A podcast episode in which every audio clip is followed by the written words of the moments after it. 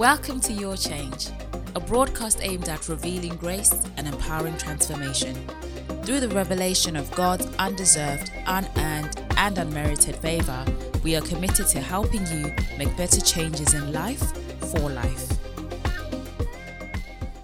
I just want to talk to you this morning, and I just want us to lay a good foundation of the time that we are in. You know, it is our custom as a church that at the beginning of every year, we take some time to go before the Lord in prayer and we consecrate the first 10 days or we consecrate uh, the first to the 10th or the second to the 11th just have some time of concentrated uh, prayer and fasting seeking god's guidance concerning the year concerning our lives and everything pertaining to our lives. And i'm going to take some time this morning just to lay what i can call a foundation to prayer and fasting a foundation to prayer and fasting. And allow me to begin by just uh, highlighting perhaps one or two lines um, to do with the story behind uh, the 10 days of prayer and fasting. Uh, I, I strongly believe that knowledge is power. Knowledge is power. Not only is knowledge power, but knowledge is life. So it is important to do something from a position of full understanding. I know other people, you know, we just do our 10 days, but there is no connection with the number 10. And as a result, some of us, we are easily talked out of prayer and fasting. We allow other people to talk down, you know, this season to diminish because there is little understanding concerning this number 10, 10 days. How did the church come up with 10 days? And uh, allow me just to share one or two lines around that. So, um, most of you know that the AFMIM in the United Kingdom has its roots in Zimbabwe. Has its roots in Zimbabwe. Uh, the church was founded by um, AFM members who were coming from Zimbabwe when they migrated here into the United Kingdom. So if I'm to go back to to to to, to the AFM uh, that is in Zimbabwe, um, we, we, we, we hold what we call the annual conferences around August time. So it happened some time back. I could not really establish the exact date, but some time back, I want to believe in the early 80s, um, when the church gathered um, at our usual place of worship, which is the Rufaro. And um, at the end of the conference, those who have attended one of those conferences, at the end of those conferences on a Sunday, normally a benediction is given, you know, grace is given, journey mercies, and dismissing people. Now, as the conference was coming to the end and a benediction had been given, then there was a prophetic word that came to the church there was a prophetic word that came to the church. And the prophetic word that came, it was concerning a pandemic which was going to hit uh, the children. It was concerning a pandemic which was going to uh, hit um, the, the, the children, you know, the younger people. And then the word of God says, in preparation for that, the church ought to take 10 days of prayer soon after the conference. So the conference was starting was finishing on a Sunday.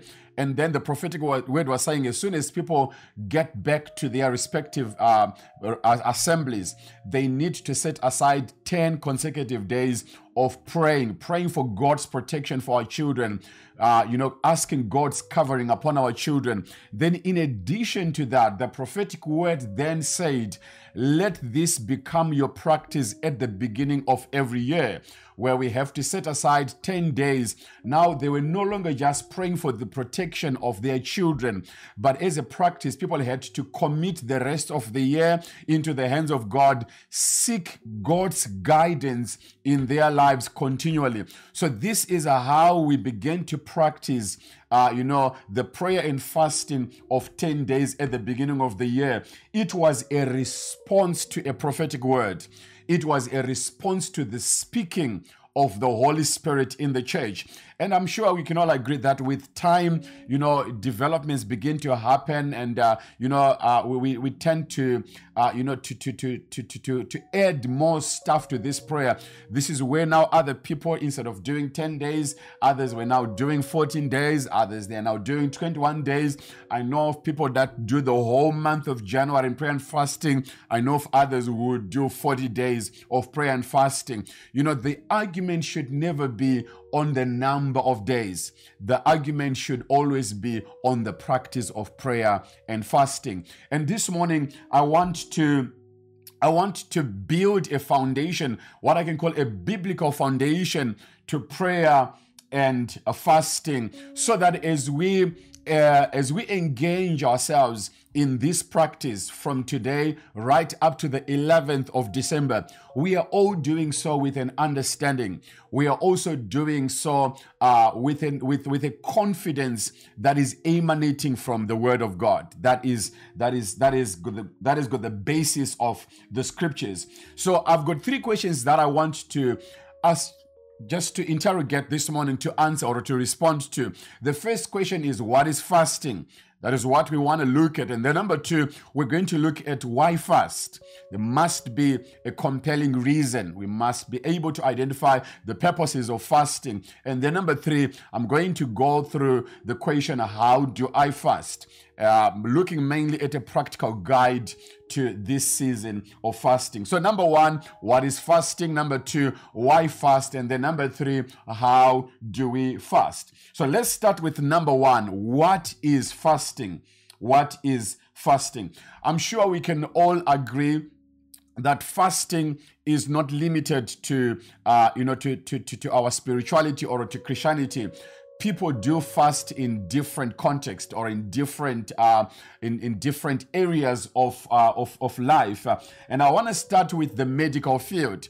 You know in the medical field whenever one is going for a major operation where they need to be put under general anesthetic you know you are normally encouraged or advised not to eat or to drink for a certain period of time leading to the procedure leading to this medical procedure. Obviously this is done for for medical for medical reasons much to do with controlling your body reflexes. Um, and I think it's mainly done to ensure that when you are undergoing a procedure, they, they want to eliminate or limit the risks of you vomiting and then end up having food particles going into the wrong places in your body, like uh, going into your lungs. So that you're asked to abstain from food. That is fasting that is also known as fasting. So, in simple terms, we're talking of abstaining from food and in some cases as well as, as water. I'm sure, ladies, you can agree with me. There are some ladies or even men who do fast for the purposes of losing weight. That is also what? It is also uh, it is also fasting. So there are a number of different contexts uh, which we find people practicing uh, fasting. But this morning, I want to draw our attention to biblical fasting.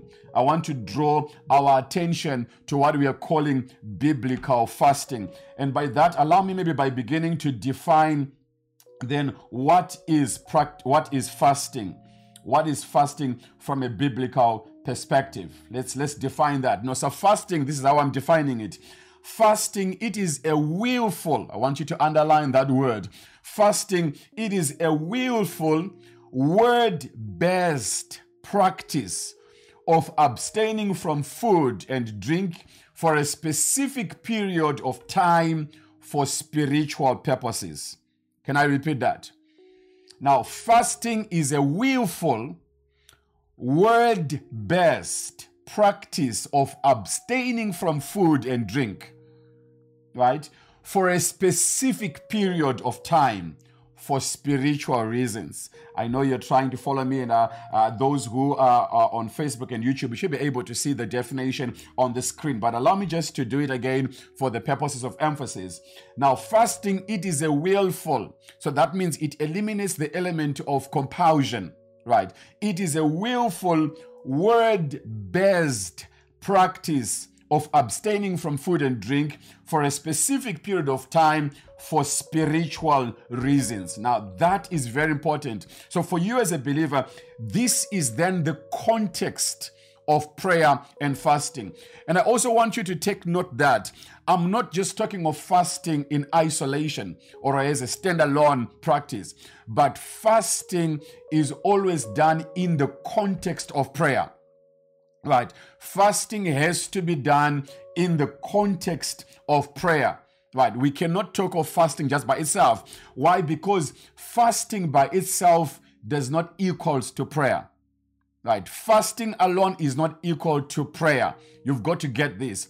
It has to be prayer and fasting. So within that context, it is it is it is it befits me maybe to say that then fasting is an extension of prayer. Fasting then it is an extension of prayer. I'm looking at it from a biblical position. Fasting then is an extension of prayer. You don't just fast and not pray. We pray and we are also fasting. We are abstaining from food while I am praying. I don't just abstain from food and consider that prayer. No, they, if you're abstaining from food for spiritual purposes, you ought to be praying. That is why I'm saying fasting is an extension of prayer. So every time we are we are fasting, we ought to be praying. So if fasting then is an extension of prayer, so it means that the same principles that govern prayer are the same principles that govern fasting. Right. Am I talking to the church this morning? That means the same principles that govern prayer are the same principles that govern fasting. What are what are some of these principles? The principle of faith. Every time you pray, you need to observe the principle of faith. You know, a confidence in God, a trust in God, a positive response to what God has already done through Jesus Christ. That is the principle of prayer. So, whenever you are engaging in fasting, you need to observe the same principles that apply to prayer. Another principle of prayer, it is the principle of confession. It is the principle of confession. Confession, it simply means to say the same thing. That is the underlying principle of, of confession. To confess, it means you are saying the same thing. And in this context, you are saying the very same things God has already said. You are saying the same things that God has already said. There is also the principle of agreement. Every time you come into prayer, you must be able to observe the principle of agreement. You come into agreement with God. You cannot engage in the practice of prayer and fasting and disagree with the word of God. You must be in agreement with God's word. You must be in agreement with God's word. So, why am I saying all this? I want you to understand that fasting should never be separated from prayer. Hence, we talk of prayer and fasting. Remember in the beginning, I said there are people that fast for other reasons, for medical reasons, for weight loss reasons, and there are so many other reasons that people engage fasting. But for you and as a believer, especially in this season of prayer and fasting, the first 10 days, it is important that you don't separate fasting from prayer. And remember, the basic of prayer, it is communicating with God it is communicating with God. So as you are fasting, you are communicating with God. You are engaging God in your life. You are involving God in your life, in your plans. You want to tap into the will of God. You want to tap into the ways of God. You want to align yourself to the mind of God concerning the season that we are in. Somebody say amen and amen. So, when we talk of prayer and fasting, in other words, we are talking of a practice of prayer and fasting that is now an outward expression of your total dependence on God. Right? That is prayer and fasting. It is now an outward expression. I'm just describing prayer and fasting. It is now then an outward expression of one's total dependency on God. Uh, so when you go on your knees and you are engaging the supernatural, you are engaging God, you are saying, God, I'm dependent on you. Why? Because in this life, I've come to learn that you are the source of life. You are the source of strength. You are the source of everything that I'm ever going to need. And as a matter of fact, there are things in my life that will require the supernatural power for them to happen.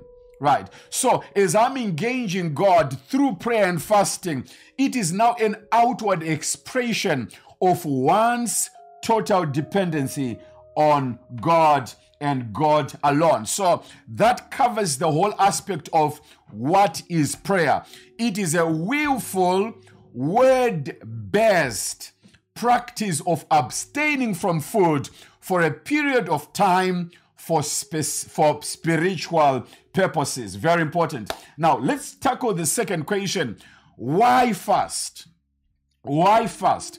And what I want to do, and I want to spend a little bit of time here opening a number of scriptures so that we can gain a biblical position to the reasons behind fasting. So I've got seven seven reasons, seven reasons, seven biblical reasons why we fast or why believers do fast. Number one, we fast as an act of obedience to God's instruction. We fast as an act of obedience to God's instructions. Very, very important. Now, where do we find this in the Word of God? Leviticus chapter number 23, verse number 26 to 32. And I'll read from the message translation. You know, the children of Israel were given what are called the festivals or uh, what are called the feasts of Israel given or instructed by God. There are seven of them, but for the purposes of understanding, uh, you know, there are three, they fall into three major categories. So there is number one, which is called the Feast of Passover, and then number two, the Feast of Pentecost, and then number three, the Feast of Tabernacles. These are the three umbrellas of them. But in total, there are seven festivals that Israel had to observe. Now, amongst these or observances. There is one that is called the Feast of Atonement or the Day of Atonement. It falls under the last category, which is the Feast of the Tabernacles. There is what is called the Feast of Atonement or the Day of Atonement. This is what Leviticus 23 is addressing. So let's read it. Verse number 26 it says, God said to Moses, the 10th day of the seventh month is the day of atonement. Hold a sacred assembly, fast, and offer a fire gift to God. Right, I want you to take note of that. Hold a sacred assembly, fast. They are called to abstain from food right? And they are required to offer a fire as a gift to God. Number 28, don't work on that day. These are the instructions to observe this day. Don't work on that day because it is a day of atonement to make atonement for you before your God. Verse number 29. Anyone who doesn't fast, there will consequences for not obeying this instruction. Anyone who doesn't fast on that day must be cut off from his people. Right? Anyone who doesn't obey God must be cut off. There was a death penalty associated with this. Now, I don't want you to be afraid. I don't want you to be scared, right? I'm not here to instill any fear in you. We've got to look at the scriptures within their context. This was directed to the nation of Israel who was living under the dispensation of the law. So, very important. But we want to establish biblical basis for fasting. Verse number 30 goes on to say, I will destroy from among his people anyone who works on that day. Anyone who works on that day. Verse 31 Don't do any work that day, none. This is a perpetual decree. They were supposed to do it again and again, right? Every year they had to do it. This is a perpetual decree for all the generations to come, wherever you happen to be living. It is a Sabbath of complete and total rest, a fast day, right? A day of abstaining from food. Observe your Sabbath from the evening of the ninth day of the month until your Sabbath from the evening of the ninth day, sorry, until the following evening. So, what we are seeing in this passage of the scripture is that Israel is fasting as an act of obedience to God's instructions. This is the first reason that we establish in the Word of God. We fast as an act of obedience to God's instruction. There are times in your life as a believer where the Holy Spirit is going to call you to a time of prayer and fasting we will do so as an act of obedience to God. So that is number one. It is very biblical. Now, if God is establishing a fast, giving the instruction to the nation of Israel, that means we cannot debate whether we whether fasting is valid or invalid according to the word of God.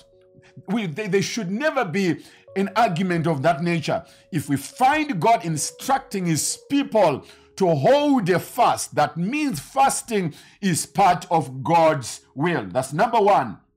First reason. Reason number two, we fast as an expression of repentance. Fasting is done as an expression of repentance. Daniel chapter number 9, verse number 1 to 3. You know, there are a number of Old Testament uh, passages of scripture that I could open, but I want to, let's, let's just pick this one. Daniel chapter number 1, chapter number 9, verse number 1 to verse number 3 from the NIV, where we are looking at fasting for the purposes of repentance as an expression of repentance. Daniel chapter number 9, verse number 1, it says, In the first year of Darius, son of Xerxes, a Mede by descent, who was made ruler over the Babylonian kingdom. Verse number two. In the first year of his reign, I, Daniel, not me, but the Daniel in the Bible, I, Daniel, understood from the scriptures, according to the word of the Lord given to Jeremiah the prophet, that the desolation of Jerusalem or the destruction of Jerusalem would last 70 years. Verse number three. So I turned to the Lord God and pleaded with him in prayer and petition, in fasting. I want you to underline that. Not only in prayer, not only in petition, but also in fasting and in sackcloth and ashes. What is he doing? He is engaging God in prayer. He wants to understand the mind of God concerning the times and the seasons. And what does Daniel do? He turns to the Lord God in prayer and pleading with him in prayer and petition and also in fasting, in sackcloth and also in ashes.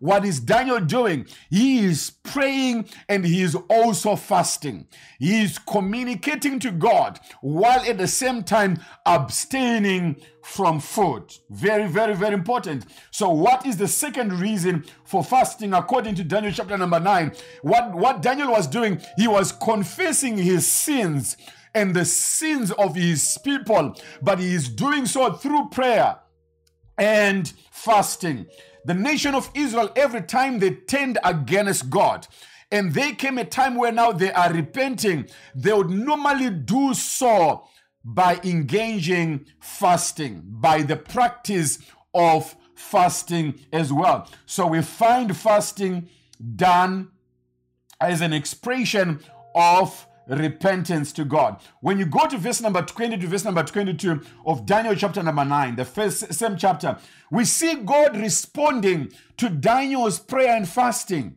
Yeah, we see God responding to Daniel's prayer and fasting. Verse number 20 it says, While I was speaking and praying, confessing my sin and the sin of my people Israel, and making my request to the Lord my God for his holy hill verse number 21 while i was still in prayer gabriel the man i had seen in the earlier vision came to me in swift flight about the time of the evening sacrifice. Verse 22 he instructed me and said to me daniel i have come to give you insight and understanding. Brothers and sisters we serve a god who responds to prayer and fasting we serve a God who responds to prayer and fasting as long as it is done sincerely and as long as it done according to the revealed word of God. We serve a God who, re, who, responds to prayer and fasting. Verse 22, he says, And he instructed me and said to me, Daniel, I have come now to give you insight and understanding. Remember, he was reading the book or the writings of Jeremiah and he is noticing that there are certain things that are now falling in place but he wanted more insight. He wanted more understanding concerning this. And he engaged himself in prayer and also in fasting. Now, in verse 20, 22, we see now God through the messenger, angel Gabriel, God responding to Daniel's prayer and fasting. So, reason number two, we pray and we fast as an expression of repentance. Reason number three, number three, why do we fast? Number three, we fast in seeking supernatural guidance. We seek, we fast seeking supernatural guidance. I really want you to follow me here. We do so as we seek supernatural guidance. We want God to lead us. We want God's directives. We want to obtain direction from the Lord concerning the next step. Second Chronicles chapter number 20, verse number 1 to verse number 3. Second Chronicles chapter number 20, verse number 1 to verse number 3. And I'll read from the NIV. Now, this is a story of King Jehoshaphat when he was surrounded by the Moabites and the Ammonites. We want to see the response of King Jehoshaphat. Verse number one, it says, After this, the Moabites and Ammonites, with some of the Meunites, came to wage war against Jehoshaphat. Verse number two, some people came and told Jehoshaphat, a vast army let me just go back to that one. Yeah. A vast army is coming against you from Edom, from the other side of the Dead Sea. It is already in Hazezon Tamar, that is in Engedi or Engedi. Verse number three. Alarmed, Jehoshaphat resolved to inquire of the Lord, and he proclaimed a fast for all Judah. Right. They are surrounded by enemies who are coming to attack them the Ammonites and the Moabites. They are surrounding him and other people who had joined these two forces. And when Jehoshaphat heard about how they had been surrounded by enemies who had come to wage war, Jehoshaphat's response in verse number three Jehoshaphat resolved to inquire of the Lord. How? And he proclaimed a fast for all Judah. So we are seeing here Jehoshaphat engaging prayer and fasting in seeking divine guidance. I hope I'm talking to somebody this morning. We engage in prayer and fasting in order to seek or as a way of seeking divine guidance. Always remember, fasting should never be done as a standalone practice. It must be done in conjunction with prayer. Very important. Hence, I am deliberately using the phrase prayer and fasting. So, reason number three, it is that of seeking divine guidance. Jehoshaphat wanted to know the right course to take, the right path, the right response to what was happening around him. So it is okay as a believer to engage in prayer and fasting in order to seek supernatural guidance. I want direction from the Lord. I don't know what to do in the situation that I am in. So I engage or I practice prayer and fasting in seeking supernatural guidance. Somebody go ahead and say supernatural guidance. Glory be to God. Reason number four why do we fast? Reason number four. Let's, so let's just recap them. Number one, we fast as an act of obedience to God's instruction. Number two, we fast as an expression of repentance. That's number two. Number three, we fast seeking supernatural guidance. Let's move on to number four. Number four, we fast in seeking supernatural intervention. I deliberately split these two. They could almost be the same, the same, but I think it's important for us to split them. Number four, we do so, we do fast in seeking supernatural intervention. Yeah, there are things that are beyond the natural. There are things that are beyond human knowledge. There are things in life that we are going to encounter that are beyond human ability. They need supernatural intervention. Very important.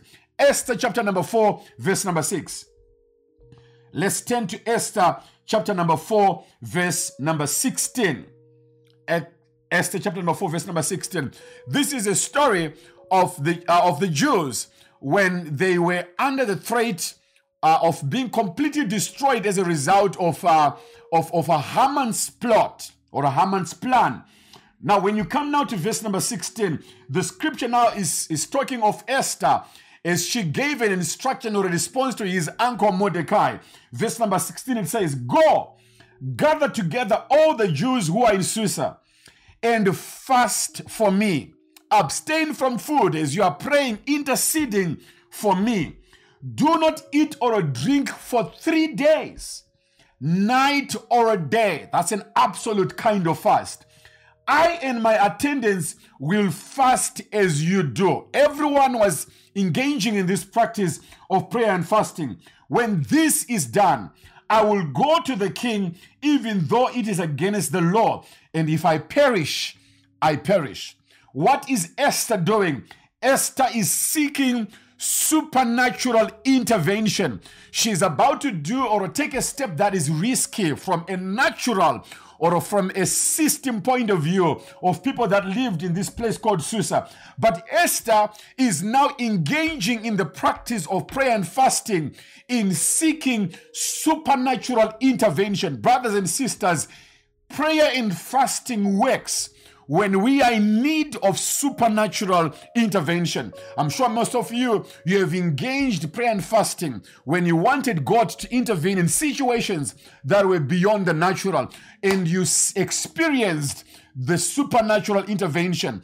God came to your rescue. So listen to me, brothers and sisters.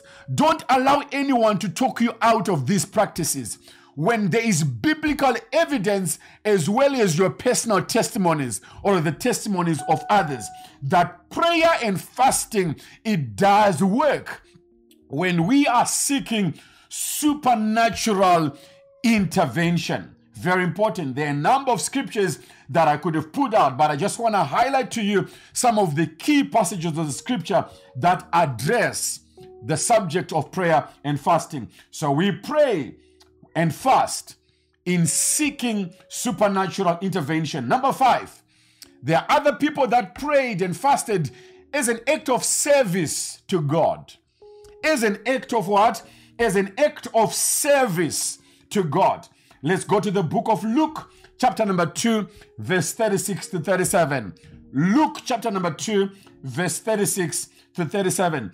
We find Jesus after being born and the parents Joseph and Mary, they are taking the baby Jesus to the temple in order to observe all the, you know, all the rituals, the rituals that they were supposed to observe according to the law of Moses. According to the law of Moses. So here we find them in the temple. When you come now to verse number 36, the Bible says, There was also in the temple a prophetess by the name Anna, the daughter of Penuel, of the tribe of Asher. She was very old she had lived with her husband seven years after her marriage. She had lived with her husband for seven years after her marriage. Verse number 37. And then was a widow until she was 84 years. Until she was 84 years old. She lived as a widow. The next sentence says, She never left the temple but worshipped day and night in fasting and praying.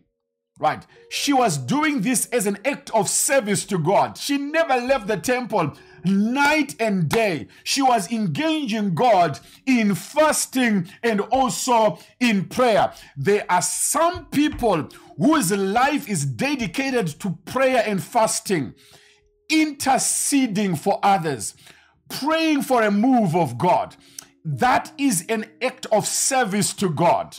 So you're going to find other people whose soul life, whose ministry, whose calling is in the area of prayer and fasting. I'm sure you can agree with me that even in our local church, there are some people we can identify, we know them.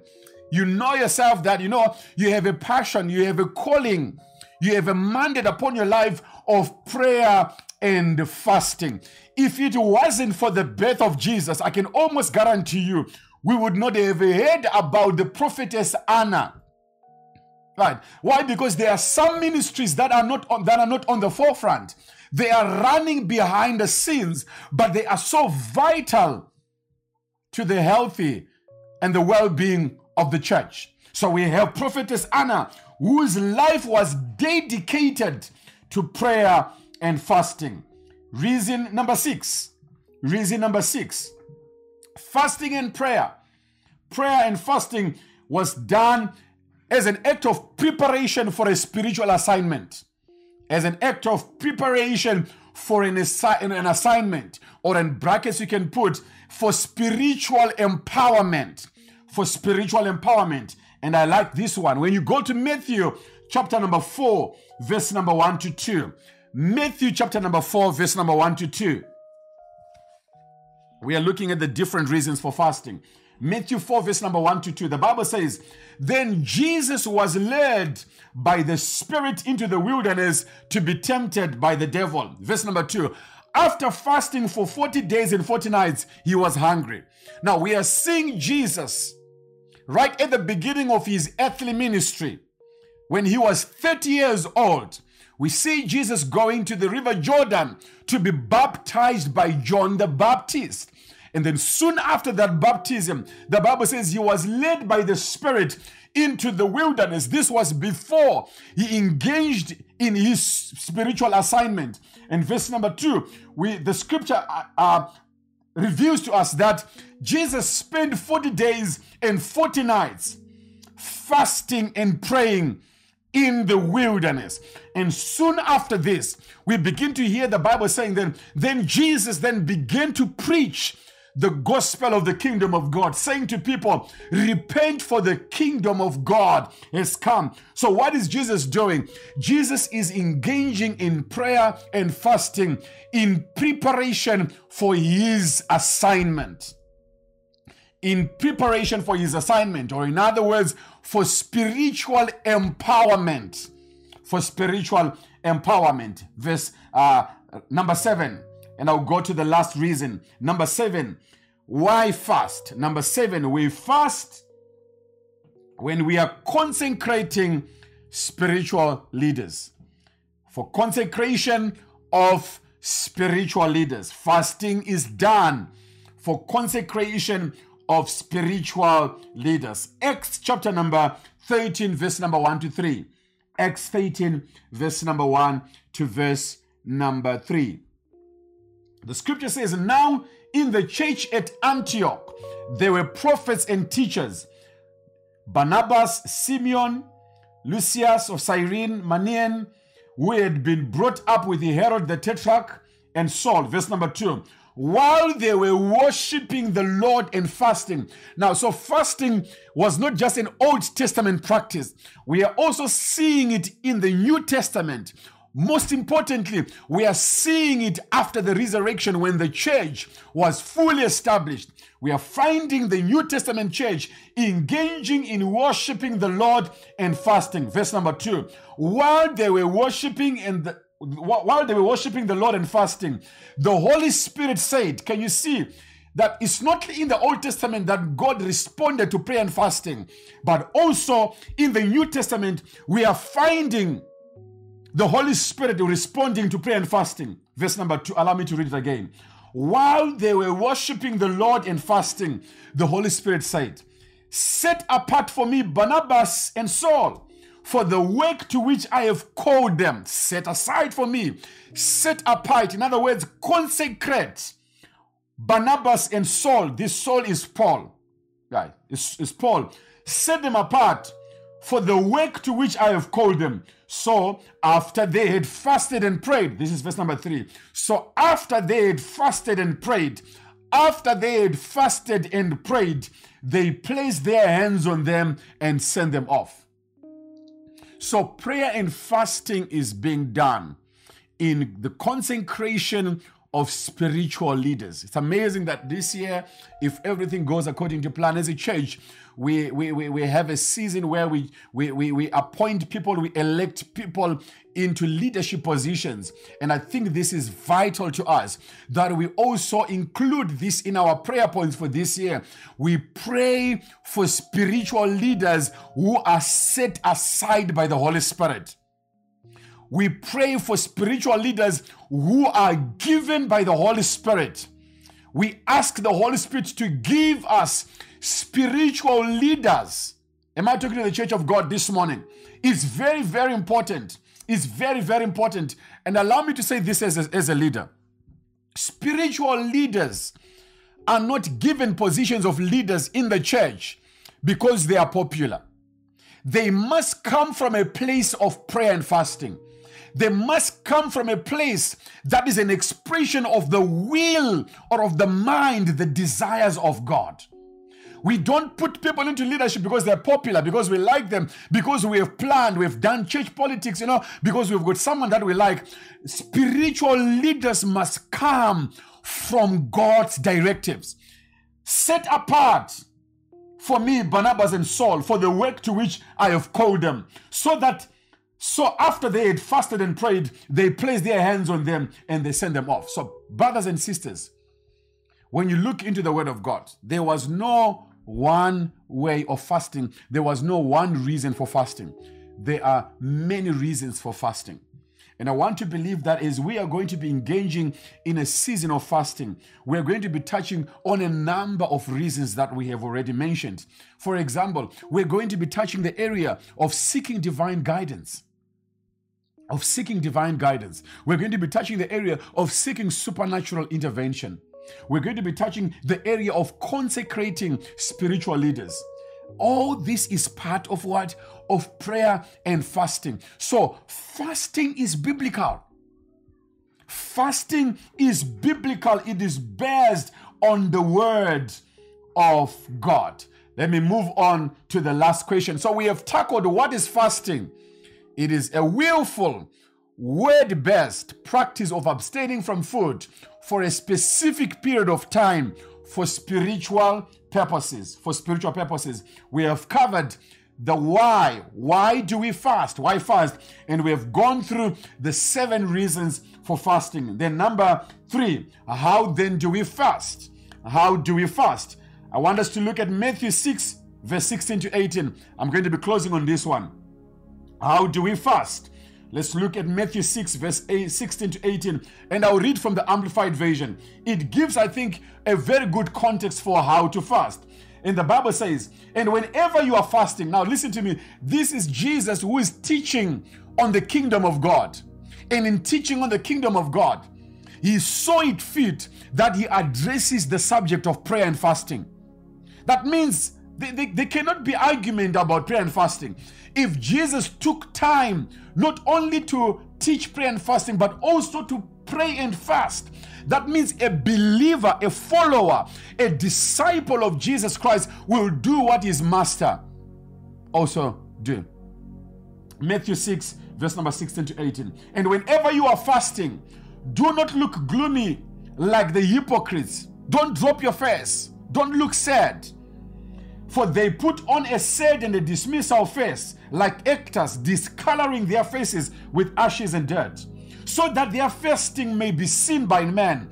So that their fasting may be seen by men. I assure you, and most solemnly say to you, they already have their reward in full. But you, here's the right way to fast. But you, when you fast, put oil on your head as you normally would to groom your hair and to wash your face. In other words, they're saying, go and wash your face, put your makeup. if I may put it in modern language, go and wash your face, do your hair nicely, put on your makeup. Right.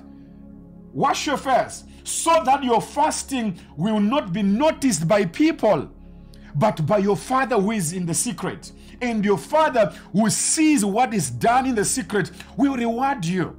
So, brothers and sisters, the right way to fasting is that you're not doing it to be seen by man. Don't fast to be seen by man. Don't do it to be seen by people. We don't fast for us to be seen by people. We don't fast for people to clap hands for us. We don't fast to appear spiritual before men. No. The object of our prayer and fasting must be God and God alone.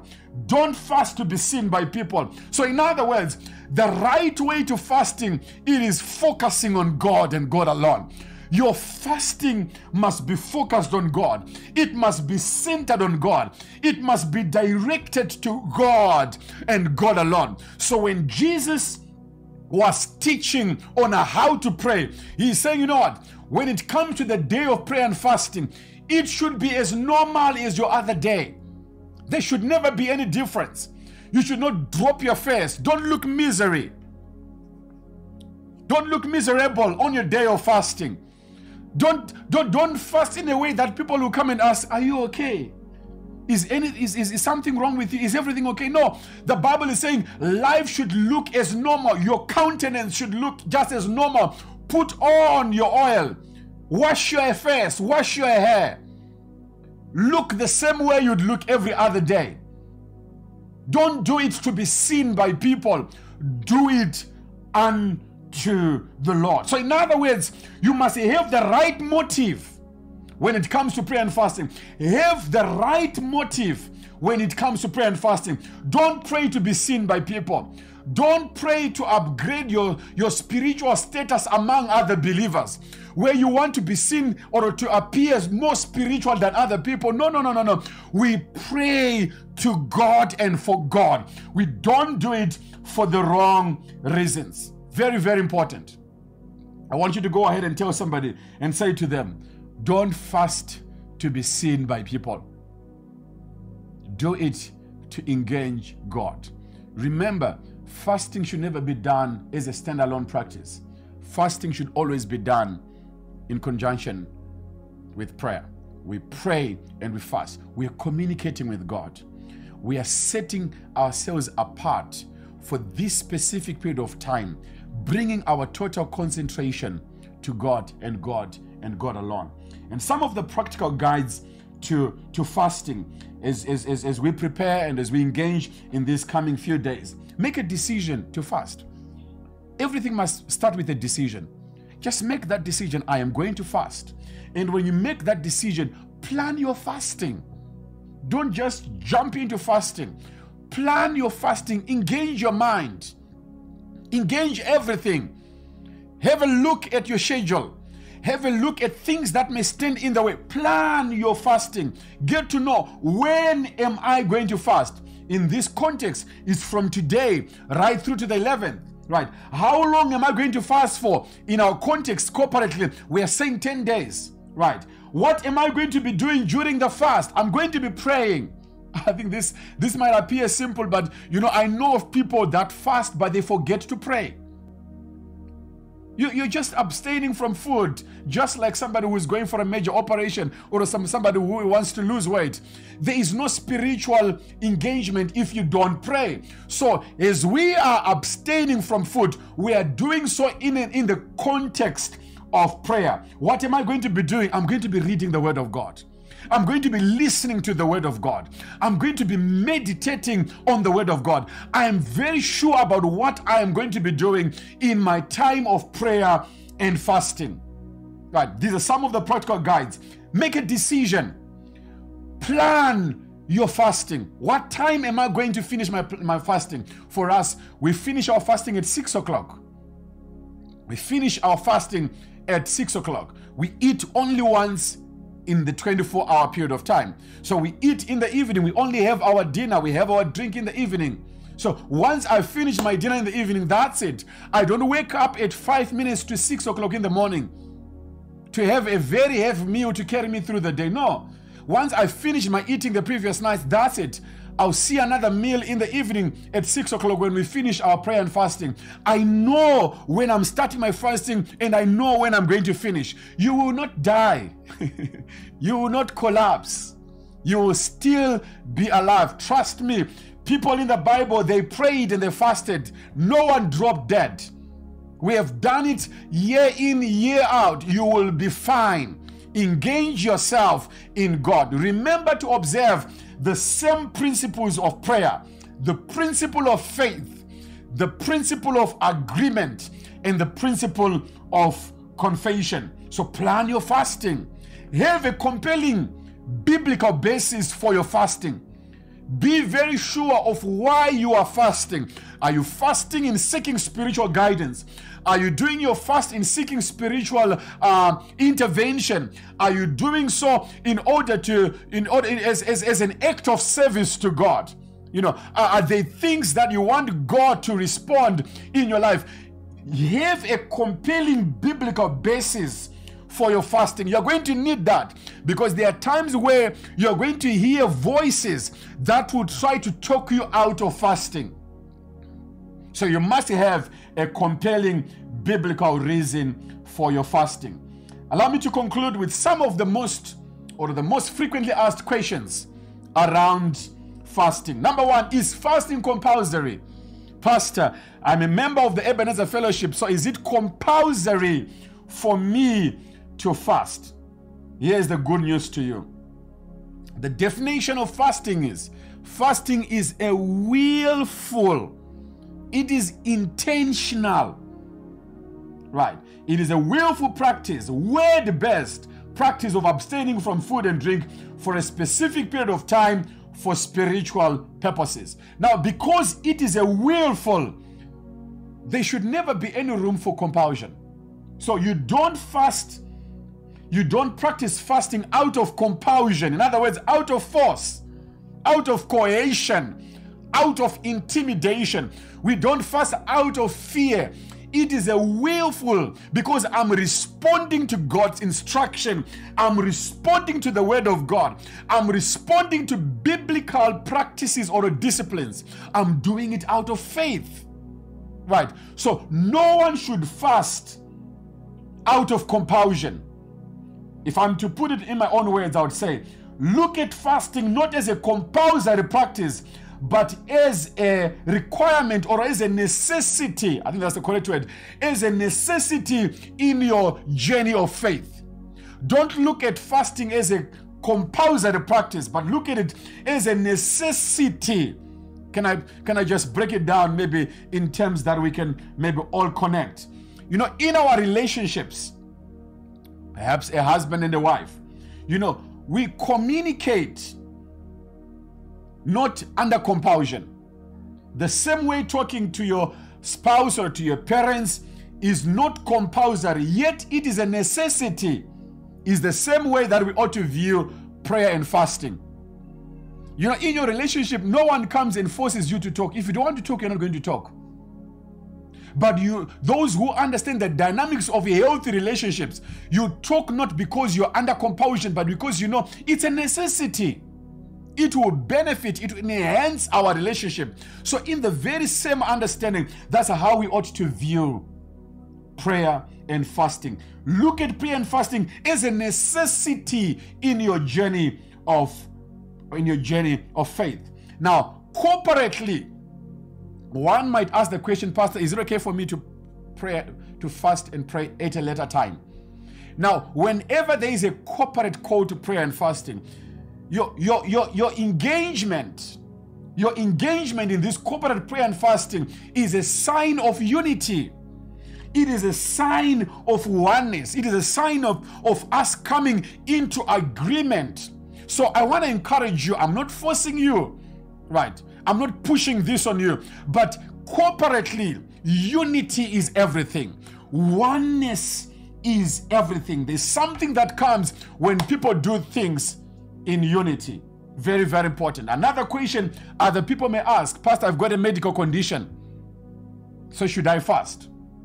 If you've got a medical condition which will be aggravated by fasting, here's my advice to you don't fast. If you've got a medical condition that will be aggravated, will be worsened by the practice of fasting, of abstaining from food and or a drink in some cases, you must stop fasting. But remember, pr- fasting is not a standalone practice. So the fact that you are not ab- you are not abstaining from food, it does not mean that you should stop fa- praying.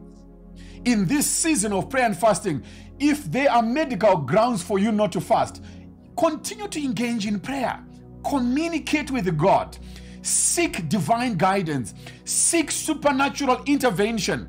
You should not stop praying because you, can't fast because of medical reasons. And in some cases, because of your medical condition, it's wiser, it's advisable to seek medical advice. So engage your GP, engage your doctor, have a conversation with them. You know what? I want to engage in prayer and fasting. What's your advice in regards to my medical condition? Sometimes it is wiser to do that. Other people ask the question, my work environment is is makes it difficult for me to pray and fast or to pray. You know, other people we limit prayer, you know, to the to the volume of our voices. Some people they feel that they are not praying if they are not shouting, if they are not pray saying loud prayers. Brothers and sisters, in environments of work, you need to observe your policies and everything. You cannot run away from doing your duties and go to a secret place to pray. No, you need to observe your policies in your workplace. But inside of you, engage, have an attitude of prayer, have a prayerful attitude as you are doing your work. Make use of your break times where you used to go to the staff room. You know what? Go into your car, switch on the engine if, if it's cold, keep yourself warm in the car and engage God in those five minutes of your break, in those 10 minutes of your break, in those 15 minutes, 30 minutes of your break, that one hour of your break. I've done this again and again to the point that even when I'm not fasting, I, uh, it's, it's now normal for me that during my break, I go in my car. It's my time to read the Bible. It's my time to read books. It's my time to listen to a message. It's my time to meditate. It's my time to pray. I'm, I'm growing myself. I'm allowing myself to engage God in my break time because I know that the moment I get home, you know, Minister Winnie wants their attention, children wants their attention as well. There are other things that need to, to be done. It will be easier for me to say, I don't have time and not practice prayer and fasting. Create time for it. Use your break time to pray. Be in the attitude of prayer wherever you are. You know, it's okay to pray silently. I'm walking down the corridor. I'm not talking to anybody, but you know what? I'm in the spirit of prayer. I'm praying. I'm engaging God right on the inside of me. Another question other people may ask. I like this one. Pastor, uh, I started my, my fasting very well. And then from nowhere at 2 o'clock, maybe at 10 o'clock, I found myself chewing a biscuit. So should I stop fasting? Listen to me, child of God. And I'm, I'm sure you're going to like this advice. Listen to me. If you happen to find yourself chewing a biscuit, if you find yourself chewing something or eating something when you're fasting, listen to me. Swallow it and carry on with your fasting. Yeah. I've I've seen people that say, you know what, because I've I've, I've I ate something accidentally. That means I've I've broken the rule of fasting, and they stop fasting for the rest of the day. Listen to me, child of God. We don't do it that way. If you have done it accidentally, swallow it, and continue with your prayer without any sense of guilt. Remember, we are not doing this legalistically. If I put it that way, you must not be legalistic in your prayer and fasting. I, grew up in an environment where, you know, swallowing was a big deal during the days of prayer and fasting. Where other people say, if you swallow your own saliva, you were considered as you've, you've, you, you ate something. You, you know, we don't have to be so legalistic when it comes to prayer and fasting. Remember, the same principles that work on prayer are the same principles that we must use when it comes to prayer and fasting. Very important. We're doing it out of faith. We are staying in agreement to God. We are saying the same thing that God has done. We are doing it out of obedience to God. I always like to use this example. You know, those who compete in athletics, suppose you are running, it's a marathon, and it happens that you trip and then you fall. You know, you, you don't you don't you don't keep lying down there and crying and say, because I've fallen, so I, I'm not going to continue the running. No. Good athletes who are on this journey or competition, they'll pick themselves up and continue with the run. Increase the pace. So I'm saying to child of God, if you happen to accidentally find yourself eating, don't stop your fasting for the rest of your day. Swallow the food and continue. If spitting the food is going to help you, do so, but I would encourage you just swallow it and continue with your prayer and your fasting. Very, very, very important. Very important. There are some practices that are counterproductive, or there are some things that are counterproductive to prayer and fasting. Very important. Doubt. Don't doubt when you are praying and fasting. Don't doubt. That's why I've taken time to lay down a biblical foundation to prayer and fasting. It's counterproductive to doubt. Yeah, doubting is counterproductive to prayer and fasting. A doubting person who has got a double mind does not receive anything from the Lord. So don't doubt. Don't allow doubt to creep you whenever you are praying and fasting. Number two, unforgiveness. Unforgiveness will hinder your prayers it will hinder your prayer. So, if you've got someone that you're holding on your heart, you've got a grudge, you've got bitterness, you've got anger over what someone has done to you or something that you've done to someone, go and resolve that matter with that person. Be in good books with all men. Live in peace with all men. Be at peace with all men. Unforgiveness will hinder you from an effective prayer and fasting. And then, last one living in sin habitually, living in sin habitually is counterproductive to your prayers and fasting. I'm talking about the acts of sin where you are doing them habitually again and again, where living in sin becomes a lifestyle, a habit, where it becomes a sport, according to one of the verses in, in, in, in the book of Proverbs, where you, you, you sin as a, as a, as a sport it, it's counterproductive to prayer and fasting. So uh, move yourself from acts of sin. Move yourself from acts of sin. Brothers and sisters, you, you, you cannot disobey the word of God in one area and believe that your prayer and fasting is just going to work. No, prayer and fasting is not a way of arm twisting God. That because I fasted, so God has got to respond. There are things that are counterproductive to prayer and fasting.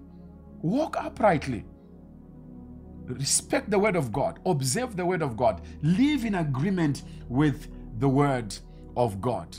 I pray that this has created a good foundation, a basis for you to engage in prayer and fasting from a place of understanding. I've explained the background behind the 10 days. It's a response to the speaking of the Holy Spirit in the life of the church. Hence, we do so. And we are not going to allow anyone to talk us out. Don't even allow yourself to talk yourself out of prayer and fasting. I've seen people that have given themselves what they consider valid reasons for not praying and fasting. You know, beware of such things. Beware of talking yourself out of prayer and fasting. Beware of allowing others to talk you out of prayer and fasting. It is biblical. Engage God in this season. While others are doing it, let's do it together as an act of unity, as an expression of agreement, as an expression of a corporate journey. In Jesus' mighty name. May God bless you. Thank you for tuning into Your Change, a broadcast aimed at revealing grace and empowering transformation. To interact with us, please visit our website at afmimmiltonkeynes.org or follow us at Ebenezer Fellowship AFMIM on Facebook, Instagram, and Twitter. You can also interact with Pastor Danny on Facebook, Instagram, and Twitter. For easy access, the links are in the description.